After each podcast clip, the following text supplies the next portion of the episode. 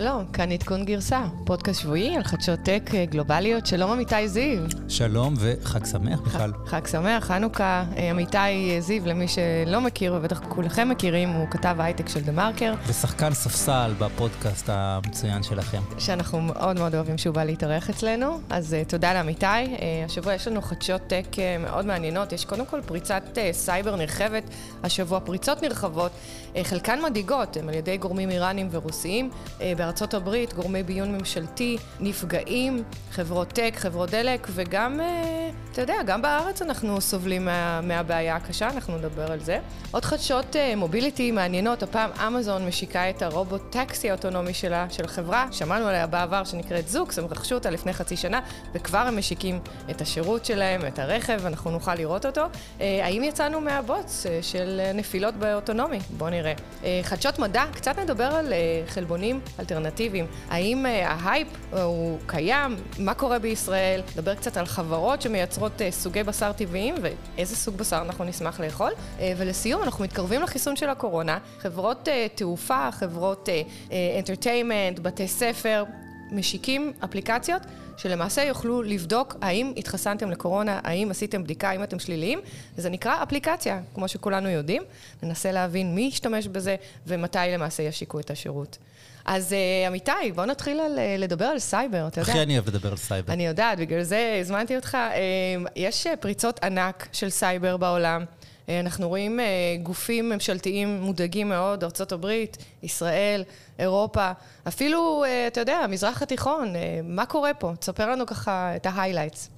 אז יש לנו בעצם שני אירועים אה, שאפשר לדבר עליהם. האחד זה אירוע שהרוסים הצליחו לפרוץ בפריצה מאוד מאוד מתוחכמת, כנראה על ידי קמפיין לאומי של אחת מהקבוצות המתקדמות שם, כמובן זה במימון מדינה, הצליחו לפרוץ למספר רשויות אמריקאיות, משרד המסחר והכלכלה ועוד רשויות אחרות. ובישראל יש לנו אירוע קצת יותר קטן, אבל עדיין דרמטי במונחים שלנו, קבוצה אה, איראנית בשם Key. היא קבוצה שיש לה שתי מוטיבציות. היא גם רוצה לפגוע בישראל כישראל, וכנראה פועלת בחסות המדינה האיראנית, אבל גם רוצה כופר, רוצה כסף, והיא פגעה עד כה ב-80 גופים בישראל, שהמפורסמים מביניהם זה הבאנה לאבס, שהיא בעצם זרוע של אינטל היום. אינטל שילמה 2 מיליארד דולר על החברה הזאת לפני כשנה, עבור הקניין הרוחני שלה, עבור איך שהיא מתכננת צ'יפים, ועכשיו כל זה כנראה בידי האיראנים. האיראנים פשוט לקחו את החומר הזה. אז מה, האיראנים הולכים, האיראנים הולכים לייצר צ'יפים? זה באמת מעניין אותם ה-IP, או שהם רוצים לעשות רעש בלאגן ולהראות את היכולות שלהם, אולי לאיים על מדינת ישראל, ליצור איזשהו, אה, אתה יודע, בסיס למלחמה? קודם כל, לא הייתי מזלזל ביכולות הטכנולוגיות שלהם, זו מדינה שיש לה כורים גרעיניים, אז יכול להיות שהם גם רוצים את הידע הזה של צ'יפים, אבל אנחנו נמצאים עם האיראנים כרגע בחזית סייבר מאוד רועשת, החל מאפריל. באפריל הם תקפו לנו מתקני מים, ואנחנו בתגובה תקפנו איזשהו נמל ים שלהם, ועכשיו גם חיסלנו איזשהו מדען גרעין שלהם, אז, והם לא מוותרים, הם אומה שידועה בנקמנות ובסבלנות שלה,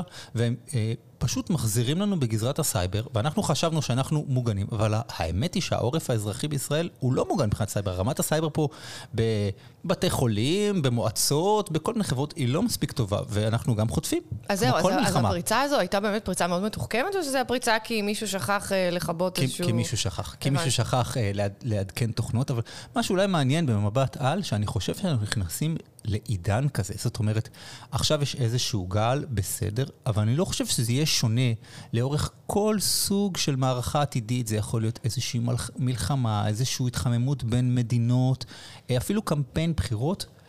לדעתי הכל ילווה באיזושהי מערכת סייבר, וכמו שכותבים אה, מומחי האבטחה כרגע, winter is coming. אנחנו צריכים להיערך שזה מרחב נוסף, מימד נוסף שבו אנחנו צריכים להילחם להיות מוגנים וגם אה, לתקוף. כן, זה מעניין, כי אתה יודע, מה שהיה עם הרוסים, אתה יודע, דיברת על האיראנים, אז מסתבר שהאקרים רוסים אה, אה, בעצם אה, מטעם הממשל, לא תגיד, אה, אתה יודע, ילדים, הם פרצו למשרד המסחר והכלכלה האמריקאי, וגם לחברות נפט, לחברות טלקום, אה, חברות טכנולוגיה, וגם ממשלות אחרות באירופה, באסיה, במזרח התיכון. אה, האקר הזה, קוראים לו Crazy Bear, הדוב המשוגע, שזה מעניין, השם, ומסתבר שהפריצה הזו התחילה במרץ. זה לא משהו חדש, רק הודיעו עליו בשבוע האחרון, פריצה ענקית. הם בעצם חדרו למערכות מיילים דרך שירות עדכון תוכנה של FireEye. FireEye זה חברת סייבר סקיורטי מסתבר מאוד ידועה, שעובדת בכל העולם. חברה שלמעשה באה ורוצה להגן על רשתות תקשורת בתוך ארגונים, אה, בעיקר ארגונים מסווג, מסווגים, אבל גם אה, חברות. הם בעצם מחפשים את ה-vulnerabilities ברשתות התקשורת האלה. אה, זה די פדיחות, כי בעצם מה שקרה, שהחברה הזו באה להגן על ארגונים, והרוסים, ההקר הזה, הוא בעצם הצליחו להגיע לטולס של הרטימס, אלה שבאים לבדוק את האיכות של הסייבר שלך בחברה, ובעצם חדרו לשם. והצליחו דרך ה tools האלה להיכנס, לחדור לאימיילים, לנתונים, אה, ומסתבר שזה גם גופי ביון אחרים, זאת אומרת, אה, לא רק, אה, אתה יודע, משרדי ממשלה כמו משרד המסחר והתעשייה, אלא גם FBI, CIA וכן הלאה. גם במקרה של האמריקאים וגם במקרה פה, אנחנו ראינו, לפחות בחלק מהמקרים, מה שנקרא supply chain attack, שזה מאוד מאוד מטריד, כי הם לא תוקפים אותך ספציפית, הם תוקפים את ספק התוכנה שלך לצורך העניין. זה נכון. וזה מאוד מאוד מטריד, כי ברגע שמגיעים למישהו כזה שמחזיק בהמון גופים ממשלתיים, אפשר דרכו להיכנס, והיכולת שלך לנהל את כל הספקים ממומשקים לך לתוך הרשת, היא מאוד קטנה. זה, מה שמדהים פה זה, זה לא סתם uh, supply chain, זה, זה third generation supply chain, זאת אומרת ש-FireEye הם לא אלה שבגללם uh, נוצר התקיפה, זה, זה ספלייר של FireEye, uh, שנקרא SolarWind, שעושה בעצם uh, uh, תוכנה לאותנטיקיישן. כן. Uh, והאותנטיקיישן בעצם uh, uh, נפרץ. ו-SolarWind באות, באותו יום. באותו יום, אני חושב שהניסט האמריקאי הודיע לנתק מהרשת 18 אלף התקנים, לנתק עכשיו מהרשת, והמניה צללה ב-23 אחוזים, זאת אומרת, אירוע דרמטי בכל, בכל המובנים. כן, מסתבר שהם גנבו אינפורמציה על הקוביד, אה, כל מיני דברים שקשורים למחקר של, של החיסון, של ה-COVID-19, של הקורונה, אה, מהפנטגון, אה, ו, ונתונים על תחלואה בארצות הברית, מעבר לאימיילים ונתונים מאוד אישיים של אנשים בכירים בממשל. אני לא יודעת מה להגיד לך, זה, זה, זה מדהים, זה מפחיד. זה מפחיד, זה תחילתו של עידן כזה. זו הייתה פריצה מאוד מאוד מתוחכמת לארצות הברית. אוקיי, ועוד קצת חדשות רכב אוטונומי. יש חברה שקוראים לה זוקס, וראיתי שהם אה, בבעלות אה, אמזון כרגע. הציגו השבוע לפני השקה רכב אוטונומי. אבל אוטונומי מלא, זאת אומרת, אין לו הגה אפילו, זה לא נהג בטיחות וכאלה, והוא רכב שמיועד לרובוטקסי, לשאטלים, לשרד רייד של עד ארבעה אנשים. והוא אוטוטו מגיע לשוק, זה, זה די מטורף, לא? מה קורה פה? הרי אנחנו הספדנו את הרכב האוטונומי לרגע. נכון, אז זהו, שאנחנו לאחרונה שומעים על אה, המון חדשות בתחום הרכב האוטונומי. גם בשבוע שעבר דיברנו אה, שב Web Summit, אה, אתה יודע, אמנון שעשוע דיבר עם יאנג סאנג מסמסונג, ובעצם דיברו על עתיד הרכב האוטונומי, ומדברים על זה שכרגע המודל העסקי הנכון הוא ל robotaxi, אבל בעתיד יהיו רכבים אוטונומיים גם משפחתיים. ואנחנו בעצם רואים שאמזון נכנסת לתחום, והאמת היא שזה בכלל לא מפתיע אותי. זה מפתיע אותך, אמיתי? לא, קודם כל צריך גורילה בשביל להיכנס לזה, אה, ואנחנו רואים באמת שמי שמוביל את הפיתוחים בדברים האלה זה גוגל ואמזון, ואפילו ראינו עכשיו אה, השקה של קרוז יחד עם וולמארט, זאת אומרת, וקרוז זה של אה, GM. GM, נכון. אז צריך ענקיות בשביל הדבר הזה, אבל באמת אנחנו באיזשהו גל ירוק, אנחנו ברצף השקות חיוביות לגבי הרכב האוטונומי, וזה אחרי ש... הרי בהתחלה דיברו, הנה זה אוטוטו כאן. ואז פתאום היה מין נסיגה ענקית כזאת ברכב אוטונומי, חברות נסגרו, אמרו 2030 אולי נתחיל לראות, ופתאום בשבועות האחרונים אנחנו רואים עוד ועוד. נכון. ממש השקות. השקות, ואתה יודע, יש גם אה, מכירות חיסול, כמו שנקרא, כל מיני חברות סטארט-אפים שבאמת חשבו שזהו, זה הולך אה, ליפול ולא יהיה רכב אוטונומי. אנחנו רואים שהחברות הגדולות עושות רכישות, גם אה, אפל רכשה את drive.ai, ועכשיו אה, אמזון לפני חצי שנה רכשה את זוקס, והיום בעצם משיקה את, ה, את הרכב.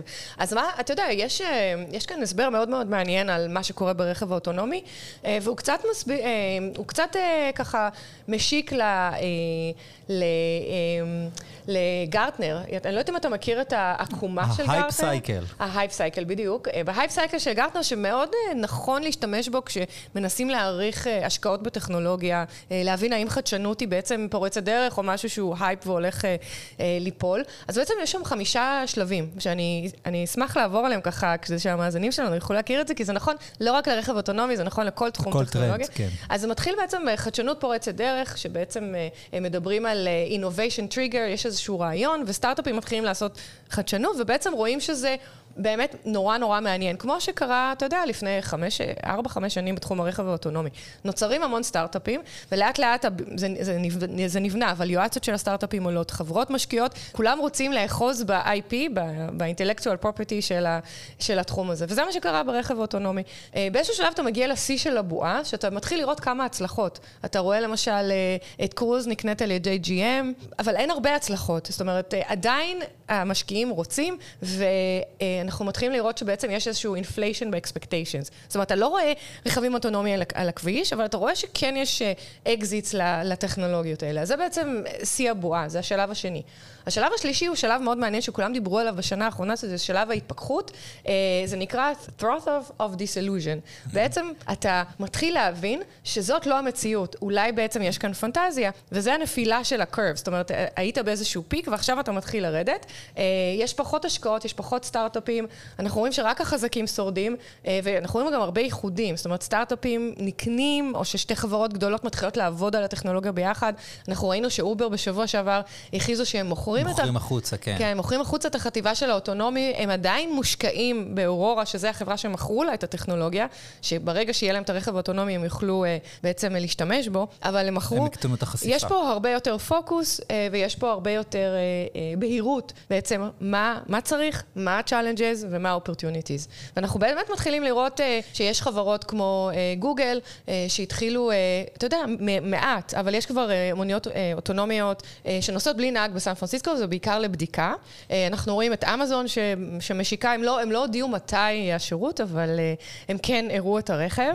אה, אנחנו יודעים שגוגל, או ויימו בעצם, התחילה ניסויים של רכבים אוטונומיים בלי נהג בפיניקס. בפיניקס, כן. לפני שבוע, שבועיים. אנחנו נמצאים איפשהו בשלב שבין ההתפכחות לשלב הבא, שהוא השלב החמישי, שזה נקרא slope of enlightenment, זאת אומרת שיש תקווה. אנחנו מבינים שיש תקווה, יש הצלחות, יש לא הרבה, אבל אנחנו מתחילים לראות את זה על הכביש, אה, את הרכבים האלה, יש פוקוס. והשלב האחרון זה ה plateau of productivity, זה בעצם כשיש יש, יש יעילות ומתחילים לראות את ה-adaptation ב mass market, זאת אומרת שרואים, ברגע שיראו הרבה מכוניות אוטונומיות על הכביש, זה, זה השלב של אה, בעצם plateau of productivity. אז אני חושבת שאנחנו נמצאים איפשהו בין ההתפכחות אה, לתקווה.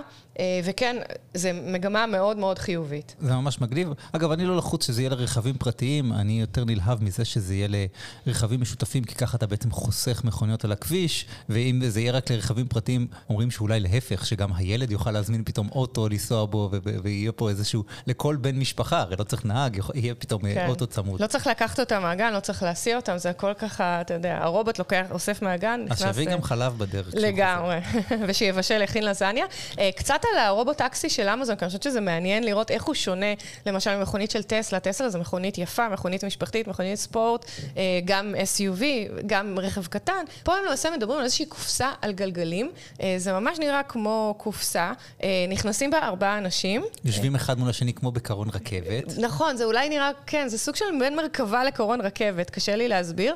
קודם כל זה רכב חשמלי, זה רכב אוטונומי, כמו שאמרת, אין לו, אין לו הגה. הוא יכול להיות עד 16 שעות הם טוענים בלי הטענה, זה בטריה די רצינית, יש שם שתי בטריות, זה מחולק לשתיים, של 133 קילוואט שעה, רק ככה לסבר את האוזן, לטסלה יש בטריה של 85 קילוואט שעה, זו בטריה יותר גדולה, יש להם שני מנועים, הרכב הזה יכול לנסוע קדימה ואחורה, בלי לעשות רוורס, מקסים.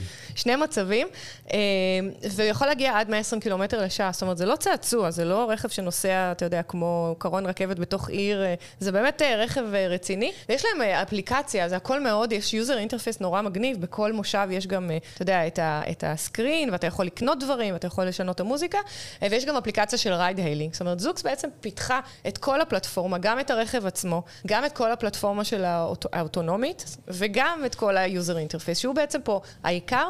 אני חושבת שאפל, אתה יודע, עם הרכישה של, של Drive AI, למרות שהם פיטרו אנשים, והם יבואו גם עם איזשהו... באיזשהו שלב עם משהו מאוד חזק. קונספט של, של רכב, שזה לא כל כך משנה איך הוא נראה, זה משנה מה הוא נותן לך, וכמה מגניב זה לנסוע כן, בו. כן, ואולי רק שווה לציין שיש תמיד נקודה ישראלית, או תהיה נקודה ישראלית, כי אה, בדיוק השבוע מוביל איי הציגה שוב הדגמה של נסיעה במינכן, מאוד מרשימה ברכב אוטונומי, אחרי שהם עשו כזאת כבר בירושלים, שזה עוד יותר מפחיד בעיניי. ויש פה מלא חברות בתחום הליידר, יש פה את ויה שדואגת לכל הפלטפורמה של הרייד, הלינג ושיתוף, זאת אומרת, יש גם נקודה ישראלית, ואם התחום הזה יצמח, יהיו שם גם ישראלים בתוך. כן, מה, שאני, מה שאנחנו רואים זה שהישראליות בתחום הרכב נהיות חזקות יותר, הטובות באמת נהיות חזקות יותר. השבוע אינוויז הכריזה שהיא בעצם מנפיקה. הולכת לבורסה, כן. כן, הולכת לבורסה על, על שלד. שווי של 1.4 מיליארד כן. כן, שזה מדהים, זו חברה מטורפת, באמת גאווה ישראלית.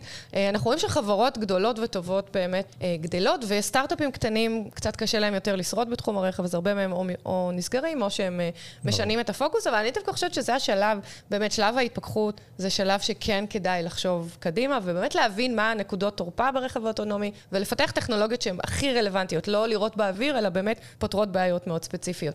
דרך אגב, אתה שמעת על הרכישה של זוקס, אתה יודע ככה בכמה הם נמכרו? אני, זה היה סוג של מכירת חיסול, זאת אומרת, הם חיפשו מי יקנה אותם, ואני חושב שזה היה כסף קטן, לפחות במונחי אמזון, 1.2, אם אני זוכר נכון. כן, אז 1.2 מיליארד דולר, כן. וזה יחסית רכישה מצוינת לאמזון, זו חברה שהשקיעו בה, אז בזוקס נכון. השקיעו קרוב וכולם ל... חשבו שאמזון ישתמשו בזה בשביל לעשות משלוחים, נכון. אבל לא, זה ממש רכב לשאטל ולאנשים. נכון, שזה, שזה מדהים, ואנחנו נחכה לראות את ההשקה שלהם.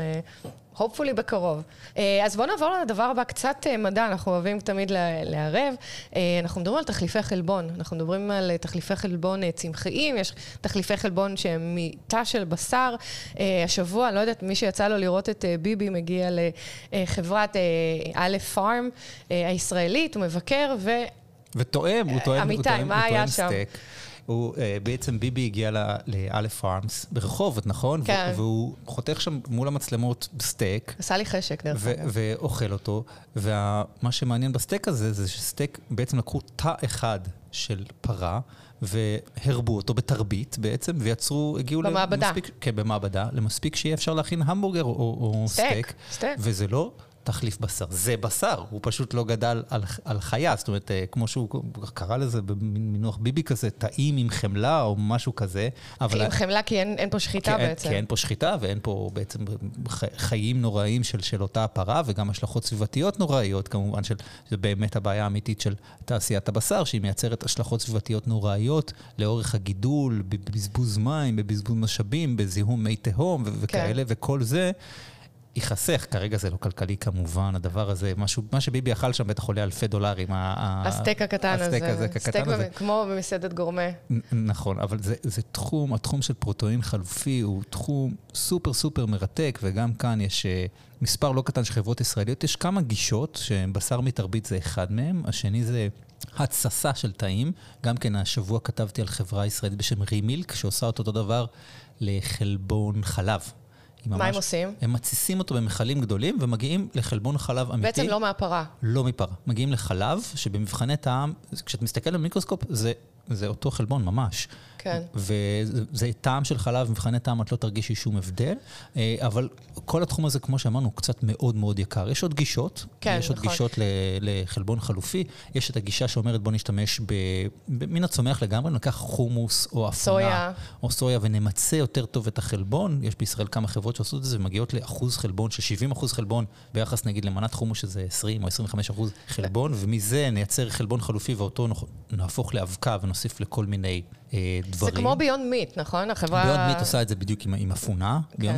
ואימפוסיבל פוד עושה את זה עם אפונה, ויש עוד גישה שאולי קצת מגעילה, להשתמש בחרקים, לקחת או חרגולים. זה המרוץ למיליון. או, רימ, או רימות של, של זבובים. אפשר לגדל כאלה, בגלל שהם מתרבים נורא מהר, בתאים מאוד קטנים, לגדל המון המון המון. לוקחים את החרגולים האלה, גורסים אותם, יוצרים אבקה חסרת טעם לגמרי, אבל עשירה מאוד בחלבון, שאפשר להוסיף לכל מיני אוכלים, ואז בעצם יש לך חלבון מאוד זמין.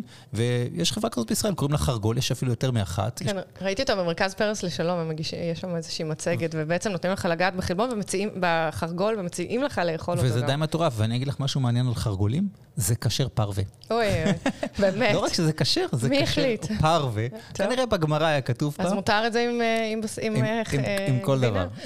אז. רציתי קצת לדבר על חברת א' פארם, כי זו באמת חברה מאוד מעניינת. אז מה שהם עושים, מייצרים זה בעצם בשר מתורבת, כמו שאמרת, והם אחד המובילים בעולם, כי הם בעצם מצליחים לייצר גם סטייקים. זאת אומרת, הרבה חברות לוקחות תא והופכות אותו לחלבון, אבל הם מצליחים לייצר סטייקים בעצם בנתח אחד, לא, והם לא משתמשים בכלל בהנדסה גנטית. וכמו שאמרת, מה שמעניין זה שהם משתמשים בשברים מהמשאבים הטבעיים שצריך בשביל לגדל בשר. לא יודעת אם יצא לך לראות את הסרט Life on, on our Planet, סרט מדהים בנטפליקס של דייוויד אטינבורו, שבעצם מדבר על, אתה יודע, זיהום הסביבה, אפקט החממה, העולם שהולך ונכחד, ובעצם אנחנו רואים שהחברות האלה הולכות ועוזרות בעצם לעולם להיות טוב יותר ונקי יותר ולהשתמש בפחות ריסורסס, וזו בעצם, זו בעצם אחת מהן. שאלתי מה מיוחד בה, כי בעצם, אתה יודע, יש חלבון, הרבה חברות שבעצם לוקחות תו והופכות אותו לחלבון, אז הם טוענים שהם החברה היחידה עם יכולות טכנולוגית לייצר סטייקים ולא בשר, ובעצם הם לא משתמשים בטכנולוגיות של הנדסה גנטית. הם פיתחו חמישה מודלים מאוד מעניינים לייצר את הבשר הזה, והם מובילים בתחום. מה שעוד רציתי להגיד זה שהבן שלי החליט שהוא נהיה יום צמחוני, יום לא צמחוני. כל הכבוד. בעקבות הסרט הזה של דיוויד אטנבורו. אז, אז אני עוד לא ראיתי, אבל אני פטור, כי אני טבעוני כבר הרבה שנים. אה, יפה. אני, היה לי שלב טבעוני בחיים. אגב, בגלל זה אני שמח שעושים את כל הבשרים החלופיים האלה, אני קצת מתגעגע, אז, אז, אז זה נחמד מאוד. אבל אני חושבת שהשאלה היא אם בעצם תא של פרה מבחינתה, מבחינתך זה, זה פרה, או שזה לא פרה? אני חושב שזה עובר. עובר. חרגולים מעוכים לא הייתי אוכל. לא היית אוכל, אבל... אוקיי. תא של פרה, תא אחד, שריבו, הרי לא צריך להרוג אותה בשביל זה. נכון. אני, קשה לי למצוא בזה פסול מוסרי, והייתי מוכן לאכול המבורגר. אז דרך אגב, מקדונלדס הודיעו השבוע שהם מפתחים, יש להם פיתוח חדש של המבורגר ללא בשר, שמבוסס על צמחים. הם עד היום עבדו עם ביון מיט, אבל כן. החליטו ש... מקדונלדס תמיד היו קצת באיחור בזה, בטח כן, בארצות קצת, הברית. נכון, הם קצת behind. בארצות הברית הם היו behind, ובורגר קינג הקדימו אותם, אפילו קנטקי פרייד צ'יקן הקדימו אותם, ועכשיו הם הכריזו שהם ישיקו את הבורגר הצמחוני שלהם בארצות הברית, הוא נקרא מקפלאנט, אם אני לא טועה, וזה נחמד, זאת אומרת, באמת העולם לא עומד בזה. זאת אומרת, אחת החברות שדיברתי איתן בנושא אמר, אמרו לי, זה לא sustainable, לא רק ברמה הסביבתית, התעשייה הזאת בקצה גבול היכולת שלה עם הגידול בעולם ועם ההתמערבות בעולם ועם הביקוש לבשר בעולם המזרחי והביקוש לחלב בעולם המזרחי, התעשייה הזאת בקצה כושר הייצור שלה. אי אפשר להגיע לכולם, אי אפשר לספק לכולם, והעולם צריך. זקוק לחלבון. נכון. יש, יש protein gap שצריך למלא, בגלל זה החברות האלה הן, הן, הן בהחלט מרגשות ומשמחות. אז, אז אתה יודע, ה challenge העיקרי פה מסתבר, זה באמת לסגור את הפער בין מחיר הבשר למחיר הבשר הטבעי הזה, שכי הוא עדיין מאוד יקר לייצר אותו. אה, וזה ה challenge, ואם אתם סטארט-אפים יכולים להציע משהו, אז אה, ביבי גם ישמח לשמוע, הוא הודיע שהוא הולך... אה, שישראל תהיה מעצמת חלבון מה... חלופי, כן, בדיוק. אז יש עוד איזושהי עיירה קטנה באנגליה, שגם היה כותרות בוושינגטון פוסט השבוע שהם נהיים המעצמה לחלבון חילופי, אז אנחנו אוקיי. נתחרה איתם. נתחרה איתם. אבל הם הולכים לייצר 55 טון של uh, בשר שהוא על בסיס צמחי. אני מאוד בעד, אבל אני חייבת לציין, אני מאוד אוהבת סטייקים. אני לא בטוחה שאני אעבור. טוב, חבל. טוב, בנושא בריאות, יש עכשיו משהו של פספורט קורונה, זאת אומרת, אם העולם עכשיו צועד לחיסונים, אתה תרצה, וזה אתה אני מדבר על כל בית קולנוע, כל בית עסק וכל חברת תעופה, כל היכל תרבות, תרצה לדעת שמי שנכנס אליך, או שהיה לו קורונה, או שהוא חוסן לקורונה, ומדברים עכשיו לייצר סוג של פספורט קורונה אה, באפליקציה. מה את חושבת על זה? תשמע, זה, אני חושבת שזה דבר מאוד מעניין, כי uh, מאוד הגיוני גם, אני אגיד לך את האמת. אני נורא משתדלת באמת לשמור מקורונה, זה לא שאני לא נפגשת עם אף אחד, אבל אני נוקטת בכל האמצעים, ומי שנכנס הביתה, אם זה חברים מהקפסולה של הילדים שלי, הייתי רוצה שהם יבואו עם האפליקציה הזו, לדעת מתי הם עשו בדיקה, למי הם נחשפו. זה די חזון אחרית הימים, אבל מסתבר שהחברות תעופה כבר הולכות לממש את זה בשלושה שבועות הקרובים. זאת אומרת, מדובר על יונייטד, על ג'ט בלו, uh, וגם על לופטנזה. כן. דרך אגב, אני טסתי בג'ט בלו לפני חודש בערך, כמו ש... סיפרתי, הייתי בארצות הברית, אה, והרגשתי מאוד בטוחה, לא, זאת אומרת, לא היה שום אפליקציה, אבל יש שם כאלה תאים. אתה יושב בתוך תא, זה כזה מוגן עם, אה, עם זכוכית, או לא יודעת מה, פלסטיק מסביב. אה, אנשים לא נכנסים ולא... והייתי מסכה כל הטיסה? הייתי עם שתי מסכות, כן, זה הרגיש סבבה, הטיסה הייתה כמעט ריקה לגמרי. אני לא יודעת, אבל מה שקורה פה זה בעצם, חברות התעופה יבקשו מכל אחד מהנוסעים, כנראה דרך האפליקציה של יונייטד אפילו, להיכנס ובעצם להפקיד את התוצאה של הבדיקת קורונה, ובעתיד המאוד קרוב אה, את החיסון עצמו, לפני הטיסה.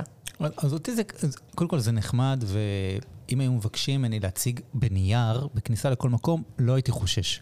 אבל ברגע שזה דיגיטלי, אני כבר מתחיל לחשוש, והחששות שלי הם בשני מקומות. אחד זה סייבר, כמו שדיברנו, זאת אומרת, מי ערב לי שהאפליקציות נעשית כמו, ש, כמו שצריך, שזה לא דולף עכשיו למדינה, שהשב"כ לא משתמש בזה, או שיותר גרוע, מוכרים את זה לאיזה חברת ביטוח שעכשיו רודפת אחריי. שיודעת אם חס וחלילה היה לך קורונה, או ב- לא. בדיוק, שיודעת אם הייתה לך קורונה ומגדילה לך את הפרמיה וכל כן. מיני דברים כאלה, זה צריך לעשות ממש ממש טוב כדי, כדי שאנשים יוכלו להשתמש בזה, אז בשמחה הייתי משתמש בזה. ודבר שני, יש פה איזושהי בעיה, אני חושב, של הגדלת פערים.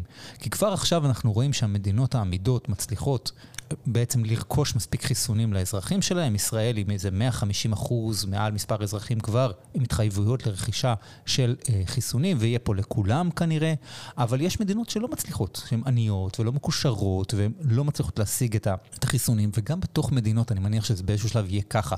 יהיו אנשים שיצליחו להתחסן מאוד מהר, ויהיו אנשים מכל מיני שכבות שלא יצליחו להתחסן, וגם אם יצליחו להתחסן, אז אין להם סמארטפון כדי להציג את הפספורט הדיגיטלי שלהם.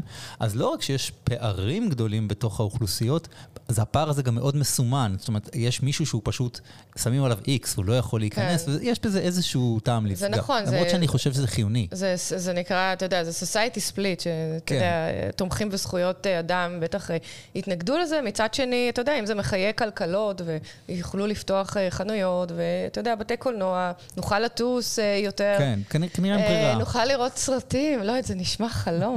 לראות סרט בקולנוע, וואו. לאן הגענו? אני מרגישה שאנחנו חיים באיזה בלק מירור אחד גדול עם הקורונה הזו, אבל מסתבר ש-IBM למשל אה, אה, הכריזה לאחרונה שהם אה, גם מפתחים את האפליקציה הזאת. IBM חברה ענקית מאמינה באמת שזה יהיה must, שיהיה לנו איזשהו דרכון שמכיל אינפורמציה רפואית, ואני מניחה שזה ילך לכיוון, לעוד כיוונים, אולי לא רק קורונה. לא יודעת אם אתה יודע, אבל בתקופה שצ'יקן פוקס השתלט על העולם, אז הבעבועות, הבעבועות רוח, או בעבועות שחורות, היה, באמת היה צריך להסתובב עם מין כזה נייר צהוב, ולהראות שיש לך חיסון. שאתה, בסדר. אז הנה, אז הנה זה חוזר בגרסה אפליקטיבית. שוב, זה כנראה הכרחי, פשוט קצת צורם, ואני מקווה שזה יעשה כראוי, כראוי. כן, אז יש אה, הרבה גופים ממשלתיים, אה, גופי בריאות ממשלתיים, שלמעשה אה, עכשיו מתעסקים עם העניין הזה. אני מניחה שגם בישראל זה נכנס לפעילות, למרות שלא ממש נעשה, נעשתה כאן עבודה עם, אתה יודע, בדיקות קורונה, דיווחים ו... בדיוק, עד עכשיו הכל היה כל כך מחופף, האיכוני שב"כ היו מחופפים, אפליקציית המגן לא הצליחה. ניסו, ניסו. ניסו, ניסו. יכול להיות שאמזון... אז גם כאן אני מנחש שיהיה איזשהו חפיף, איזשהו דלף נתונים, ו... והמידע בכלל יהיה בשב"כ וכל מיני דברים כאלה. כן, אבל אני, אני בעד לעשות כמה שיותר חיסונים, ובאמת, אה, ברור. כל פעם שחוזר איזה בן משפחה מחו"ל, גם אם לא צריך, אני ישר אה, שולחת אותו. אני חושבת שאנחנו נכנסים לאיזה פרק חדש בעידן הקורונה. אני לא נראה לי שזה ייעלם כל כך מהר. מה אתה חושב? לא, אין לי מושג. אני רק יודע שהחיסונים מגיעים באופן כל כך מהיר. מרגע שיש ריצוף אה, DNA של, ה, של הנגיף, עד עכשיו שיש חיסון, זה כל כך מהר, וזה פשוט מדע מטורף, וצריך להגיד כל הכבוד למודרנה ופייזר וכאלה. ואני כמובן ארוץ להתחסן כנל. ברגע ש, שאני אוכל.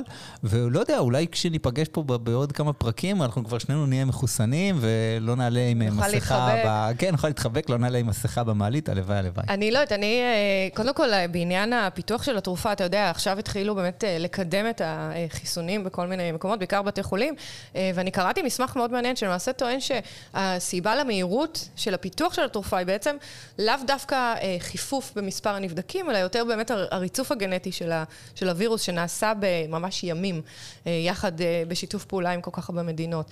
אה, ובעצם טוענים שנעשו פה יחסית מספיק בדיקות, מספיק אנשים לקחו את החיסון, ובאמת זה, נחיה זה, ונראה. זה מגניב, זה מראה שהאנושות, כשהיא ממש רוצה, אז היא יכולה. היא יכולה, ואתה יודע, אנחנו באמת רוצים לצאת מזה.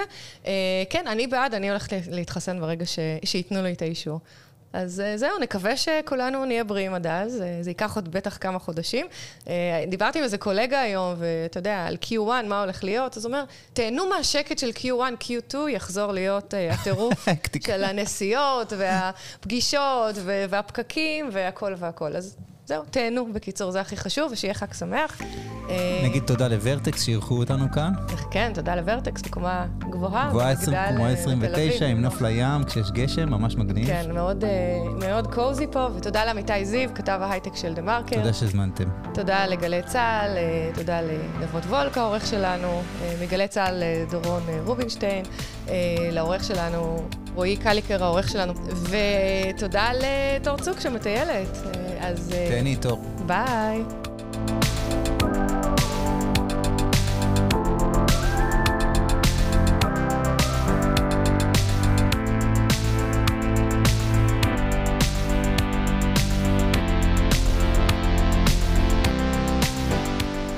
מיכל, אז איפה את היית כשגוגל נפלה?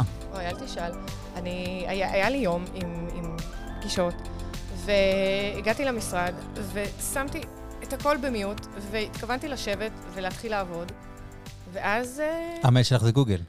כן, לא רק המייל, יש לי את אה, כל הגוגל doc. זאת אומרת, כל ה document שלי. הקלנדר. כל הקלנדר, הפיילים שלי. הלך עליי. הכל פשוט לא עבד. אני ניסיתי ולחצתי Enter, וניסיתי להיכנס מעוד אימייל אחר של גוגל שיש לי. ניסיתי לשלוח הודעות, לשאול מה קורה, ואז התחילו לחזור אליי אחד-אחד אנשים, חברים, משפחה, שנפל. לא בסדר, גוגל. אנחנו לא, אנחנו לא ערוכים לזה. אה, זה לא רק שזה לא בסדר, אה, אתה יודע, אני, אני מאוד דואגת, כי בעצם זה, זה הבהיר לי שכל החיים המקצועיים שלי, וגם הלא מקצועיים, בעצם נמצאים בתוך איזה שרת, באלוהים יודע איפה, אה, ו, ותקועים. אנחנו יודעים למה, למה השרתים של גוגל נפלו? כן, אז uh, מסתבר שיש uh, איזשהו quota management system, שזה בעצם מערכת שמנהלת את ה quota של כל ה storage, כל ה file ים וכל האינפורמציה, שמותר לנו בעצם להשתמש בו בשרתים של גוגל, כי זה מוגבל, אתה לא יכול להעמיס כמה שאתה רוצה ומתי שאתה רוצה. Uh, והיה במערכת uh, ניהול הזו של ה storage איזשהו באג. אה, עם ה authentication system שלו, עם בעצם המערכת של הכניסה, ההזדהות שלנו אה, מול, ה, מול השרת, ובעצם אה, היא לא זיהתה אותנו ולא נתנה לנו להשתמש בשירות. זה ההסבר שקראתי בוול סטריט ג'ורנל, אתה יודע, לא, לא ממש... זה לא מוכח, יש כאלה שחשבו שזה התקפת סייבר. לפחות זה לא סייבר, כן, כן בדיוק, הלוואי וזה לא סייבר הפעם. אז זהו, כנראה שלא, ואני כנראה צריכה להתחיל לפזר את כל האינפורמציה ואת החיים שלי. אינפורמציה דיגיטלית שלך. ועוד איזה cloud, לא רק של גוגל. אז יאללה, ביי.